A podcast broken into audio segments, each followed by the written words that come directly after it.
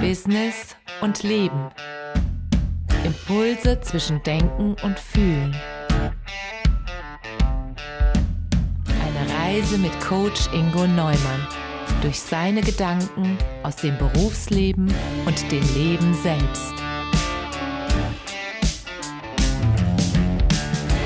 Als ich so in den letzten Tagen so drüber nachdachte, was ich so alles für Themen besetzen möchte, mein Brainstorming machte und mir Gedanken machte, was genau ich sagen möchte, da fiel mir eins auf, eine gewisse Grundlage, um das zu verstehen, ist eigentlich noch gar nicht da und darüber sollte ich vielleicht doch zuerst reden. Und zwar geht es um Bedürfnisse. Die Bedürfnisse zu ergründen oder auch zu leben, hört sich jedenfalls netter an erstmal, als zu sagen, der Mensch tut das, was ihm nützt. Letztendlich ist es aber auch das Gleiche. Unterscheiden kann man aber danach, welche Grundbedürfnisse uns sozusagen in die Wiege gelegt wurden und welche Bedürfnisse wir adaptiert, also angenommen haben, weil wir ja aufgrund unserer Beobachtung meinen, dass es unsere Bedürfnisse sind oder welche Bedürfnisse wir vielleicht aufgrund unserer Entwicklung, Sozialisation ganz subjektiv für uns individuell entwickelt haben. Ein Bedürfnis ist jedenfalls immer dann vorhanden, wenn ich den Bedarf spüre, etwas zu tun oder zu lassen oder zu fühlen. Die persönliche Bedürfnisstruktur zu erkennen, ist aber nicht ganz leicht. Man kann es schaffen, beziehungsweise der Erkenntnis seiner Bedürfnisse deutlich näher kommen. Voraussetzung ist, dass ich sehr sorgsam, nachhaltig und auch ganz aufmerksam in mich hineinhorche und erkenne, wo meine Bedürfnisse liegen könnten. Habe ich dies einmal erkannt, kann ich sagen, ja, die nehme ich an. Und vor allen Dingen auch, ich bin bereit, die Verantwortung zu tragen dafür, dass diese Bedürfnisse auch umgesetzt werden. Also, dass ich diese Bedürfnisse umsetze. Das kann nämlich niemand anders tun, außer ich selbst. Das Schöne daran ist, dass es Spaß macht, die eigenen Bedürfnisse zu erkennen. Man kann sie erkennen und dann damit das Fundament legen auf dem man sich sozusagen das Haus seiner Bedürfnisse baut und dann auch bewohnen kann. Ist man erstmal eingezogen, ja, dann hat man auch eine wunderbare Chance auf Glück und Zufriedenheit. Aber fangen wir noch mal ein bisschen theoretisch wieder an. Äh, Grundbedürfnisse. Ne, in der Literatur findet man klassisch die Bedürfnispyramide nach Maslow. Wurde ja ewig immer auch äh, trainiert, wurde in Präsentationen, in Trainings gezeigt. Ne, das ist so die unterste Ebene, die Grundbedürfnisse äh, beschreibt so die körperliche Ebene. Ne, das ist, erscheint mir auch ganz plausibel, denn am Anfang steht ja immer für jeden sozusagen der Erhalt äh, des Lebens. Ja. Ich will mein Leben bewahren.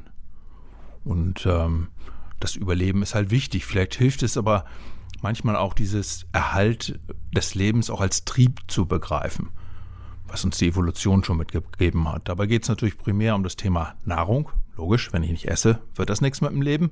Der Arterhaltung, etwas flapsig sagen die Leute auch, Sex, Essen, Sex und natürlich auch die Abwendung von Gefahren, die ähm, ja, das Leben dieser Grundbedürfnisse gefährdet. Dazu ist es natürlich notwendig, jede Lebenssituation bewerten, zu bewerten. Gibt es eine Gefahr? Hilft es mir? Was muss ich tun, um zu überleben? Heute hört man oft so ein bisschen, naja, halb erleuchtet, dass das Werten ein Grundübel der Menschheit sei. Macht man sich jedoch klar, dass eine Bewertung letztendlich ein genetisch festgelegtes Überlebensprogramm ist, braucht man sich auch nicht mehr damit zu befassen, ob eine Bewertung sinnvoll ist oder nicht. Bewerten ist ein Teil des Lebens selbst. Ich kann nicht nicht bewerten. Es macht aber durchaus Sinn, sich damit zu befassen, auf welche Art und Weise ich bewerte, in welchen Situationen ich bewerte und ganz besonders, welche anderen Menschen, Einstellungen ich gegebenenfalls abwerte. Es macht auch Sinn, Bewertung so weit wie möglich in das eigene Bewusstsein zu rücken, um durch Übung die unterbewussten automatischen Bewertungsprogramme zu erkennen und ähm, deren Entstehung ja, muss ich analysieren. Liegen sie den Grundbe äh, Grundbedürfnissen des Überlebens oder äh, vielleicht in der ganz großen Schwierigkeit der psychologischen Grundbedürfnisse. Das ist das, wonach man es heute unterteilt. Also nicht mehr Maslow, der dann gesagt hat, so von den Grundbedürfnissen über dann noch, noch Bedürfnisse wie Sicherheit, Freunde, kommen dann die sozialen Bedürfnisse hin, dann zur Selbstverwirklichung irgendwann. Also psychologische Grundbedürfnisse, da wäre als erstes mal die Bindung zu nennen.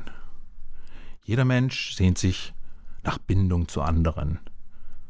Beginnt mit der Bindung zur Mutter, die einem schon im Mutterleib versorgt und entwickelt sich dann über die Familie hin zu Freunden, Gemeinschaften, zu Tieren, zu Gegenständen und nicht zuletzt vor allem zu sich selbst. Denn man möchte ja auch mit sich selbst im Reinen sein. Ohne Bindung kann der Mensch nicht überleben. Unterschiedlich ist jedoch, wie der einzelne Mensch Bindung für sich selbst definiert und lebt. Ein Ehepartner, der sein Bedürfnis in der Ehe lebt, ein Vereinsmensch, der seine Bindung und seine Sehnsucht nach Zugehörigkeit vielleicht auch über eine Fankultur lebt, ja, ein Violinist, der seine Beziehung zu seiner Stradivari vielleicht lebt, oder auch ein Eremit, der seine Bindung zu sich selbst und seiner Weltanschauung lebt. Alles ist das Bedürfnis nach Bindung. Das nächste nach der Bindung wäre die Kontrolle. Kontrolle ist ein weiteres Grundbedürfnis. Man möchte sein Leben kontrollieren und steuern können. Der Verlust dieser Kontrolle führte manchmal zu Angst oder Panik. Das kennt man, ne? wenn man zum Beispiel die Kontrolle über sein Auto verliert, bei Aquaplaning, ja, dann kommt Angst und Panik. Und die Angst vor der Angst kann oft zu Handlungen führen, die der eigentlichen Kontrolle widersprechen und dadurch zu einem weiteren Kontrollverlust führen. Letztendlich ist dieses Bedürfnis aber auch positiv und vor allem dazu da, die Dinge letztendlich abzuwenden, die man als schädlich empfindet. Wenn ich mein Leben kontrollieren kann, dann kann ich auch Schaden abwenden. Der dritte Punkt, Bindung, Kontrolle, die sogenannte Selbstwerterhöhung. Ja, das kennt auch jeder, dieses Bedürfnis, etwas Besonderes zu sein, Anerkennung zu bekommen. Man möchte aus der Masse herausstechen. Positiv formuliert ist das die Kraft, die einen bewegt, sich weiterzuentwickeln, innovativ zu sein, Ziele zu erreichen und darüber auch ein Glücksgefühl zu bekommen. Alle großen Entwicklungen, Erkenntnisse oder Erfindungen entstehen aus dieser Kraft der individuellen Entwicklung. Gelingt es nicht, dieses Gefühl für sich zu finden, geht das leider oftmals mit einem Gefühl der Abwertung oder Unterdrückung einher. So. Und ähm, man möchte über diesen Weg der Selbstwerterhöhung zumindest ein subjektives Gefühl haben, etwas höher zu stehen. Also es geht um den eigenen Selbstwert und um die Anerkennung dieses Selbstwertes durch mich selbst und durch andere. Und dann, wer kennt sie nicht, die Lust. Oft wird dieses Wort ja im Kontext der sexuellen Lust gesehen, also oder wie Maslow sagt, dem Trieb der Arterhaltung. Aber darüber hinaus ist auch der Genuss, äh, Genuss allgemein gemeint. Positiv kann der Genuss sein, sich einfach ein schönes Erlebnis zu verschaffen, die Wellness-Oase zu besuchen oder der Waldspaziergang, das Erleben der Natur, Sport, auch ein wunderschöner geistiger, seelischer oder körperlicher Kontakt zu einem anderen Menschen kann gemeint sein. Vielleicht auch der Genuss durch die Stimulation anderer Sinne, vielleicht durch ein gutes Essen. Oder man kann es als Genuss empfinden, unangenehme Gedanken durch Drogen oder Alkohol einfach mal auszublenden. Noch weiter gedacht, es ist vielleicht sogar Genuss, genau diesen vordergründigen Genuss nicht zu leben, um möglicherweise na, das Bedürfnis nach Selbstwerterhöhung diesem anderen Prinzip zu entsprechen. Wenn ich also den Genüssen dieser Welt entsage, bin ich ja etwas Besonderes und erlebe dieses Gefühl wiederum als Genuss. Vielleicht ist es auch die Hoffnung darauf, durch Entsagung zu einem späteren Zeitpunkt den Genuss vervielfachen zu können. Also ich entsage heute den Genüssen des Lebens, um später einem Paradies ein besonderes Leben zu haben. Ja, also Lust am Genuss. Ein weiteres Prinzip, ein psychologisches Grundbedürfnis. Und dann kommt noch wieder das Leben ohne Widersprüche. Na, das wäre schön. Denn es wäre wunderbar einfach. Darum denken so viele Menschen gerne so in Kategorien von Schwarz und Weiß. Sie wollen eine einfache, klare, einzige Wahrheit. Darum suchen Menschen nach klaren Ideologien, Religionen und Erklärungen. Zu begreifen, dass es diese so einfach nicht gibt, widerspricht ja auch massiv dem Grundbedürfnis der Kontrolle. Oder positiv formuliert, schafft dieses Bedürfnis die Möglichkeit, in Gemeinschaften zu leben, indem man gemeinsame harmonische Werte findet, denen man folgt. So befriedigt man dieses Grundbedürfnis nach Bindung und Kontrolle gleichermaßen. Wenn man es mal negativ sieht, macht es die Menschen auch verführbar und auch eindimensional. Um sich selbst zu schützen, findet man hier oft die Intoleranz gegenüber Menschen, die anders und komplexer denken. Und dann wird schon wieder schwierig. Nimmt man nun all diese Bedürfnisse zusammen, diese psychologischen Grundbedürfnisse, wird schnell deutlich, dass sich diese Bedürfnisse gegenseitig beeinflussen. Lebe ich das eine Bedürfnis stark aus, entsteht möglicherweise ein Defizit bei den anderen Bedürfnissen. Ergänzt man diese Grundbedürfnisse nun um die eigenen Lebenserfahrungen äh, und die ja jeder hat irgendwie, ne? und dann die Bedürfnisse, die man sich vorgaukelt, weil sie scheinbar von anderen erfolgreich gelebt werden, ergibt sich daraus irgendwie mathematisch eine nicht mehr zu berechnende Zahl von unterschiedlichen Bedürfnisstrukturen und unterschiedlichsten Ausprägungen. Oder ganz einfach gesagt, die Erkenntnis, wie schon der Volksmund sagt, jeder Mensch ist anders. Genau. Und warum erzähle ich das alles? Nun, der Mensch hat recht schon, früh schon erkannt, als er so als Individuum schlicht nicht überleben kann. Als einzelnes Individuum kann er schlicht nicht überleben.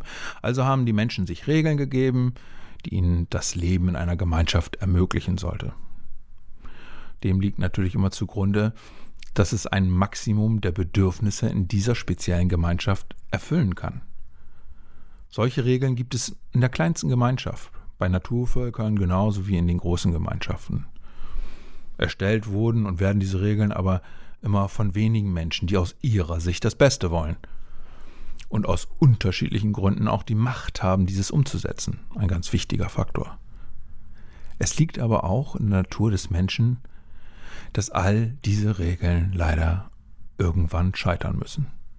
Weil es schlicht kein Regelsystem geben kann, was alle Bedürfniskonstellationen gleichermaßen abdecken kann. Ne? Wie ich das eben schon erklärt habe, diese Vielzahl der psychologischen Grundbedürfnisse mit den unterschiedlichen Ausprägungen und individuellen Entwicklungen, das ist eine mathematisch gigantische Zahl. Ebenso schwer fällt es natürlich dann auch Systeme, die sich Menschen geben, zu bewerten. Woran soll man sie denn messen?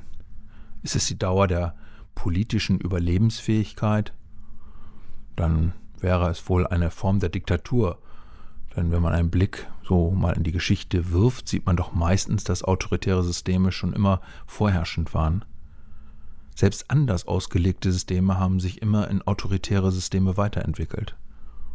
Aus dem römischen Senat entstanden mal die Imperatoren und Kaiser.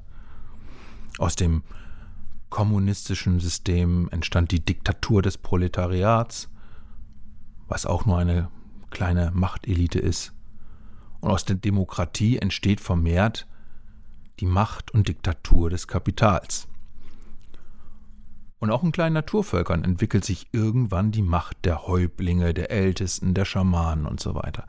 Also irgendwie scheint es diesen Trend zum Autoritären zu geben. Persönlich denke ich aus heutiger Sicht und insbesondere auch bei der Größe unserer Gesellschaft, dass eine weitestgehend gut kontrollierte Demokratie immer noch die Version ist, die zumindest für meine persönliche Lebenswirklichkeit die beste ist. Ich habe immer noch einen großen Freiraum, dorthin zu schauen und das zu leben, was mir persönlich am wichtigsten ist. Und insofern auch die beste Möglichkeit, Dinge zu tun, die mich glücklich und zufrieden machen. Zum Beispiel jetzt diesen Podcast zu sprechen. Und nun möchte ich mal diese übergeordnete Sichtweise verlassen und mich auf den Menschen als Individuum etwas genauer einlassen.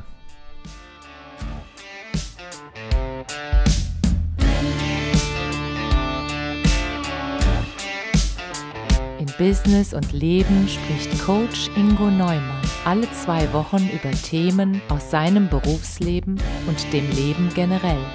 Folgt dem Podcast auf eurer Lieblingsplattform, gebt eine Bewertung ab oder besucht Ingo Neumann bei coach-neumann.de.